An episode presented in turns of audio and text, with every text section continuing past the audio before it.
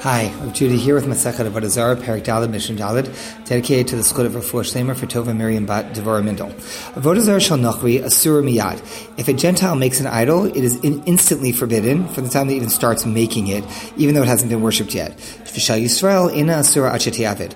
If a Jew has an idol, it only becomes forbidden when it's actually worshipped, but not just while it's being made. Nachri mevatel avodah zarah shalava shal chaver. Yisrael ina mevatel avodah zarah shal nachri.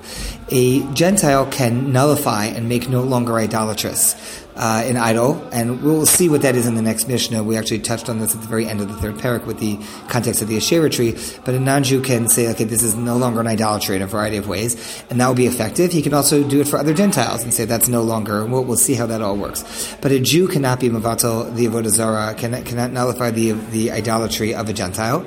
Uh, that's not in our capacity, and also certainly a Jew can't nullify his own avodah zarah. It just has to be destroyed and gotten rid of. Hamavatal avodah zarah bital misham sheha if one nullifies an idol, then the various accoutrements that went with it are also now, if it gets nullified by the non-Jew, they're now, uh, the accoutrements are now permitted. But bita mishamshem, mishamshem mutar A Gentile could also simply nullify the accoutrements, but not the idol, in which case the accoutrements will be permitted and the idol will not.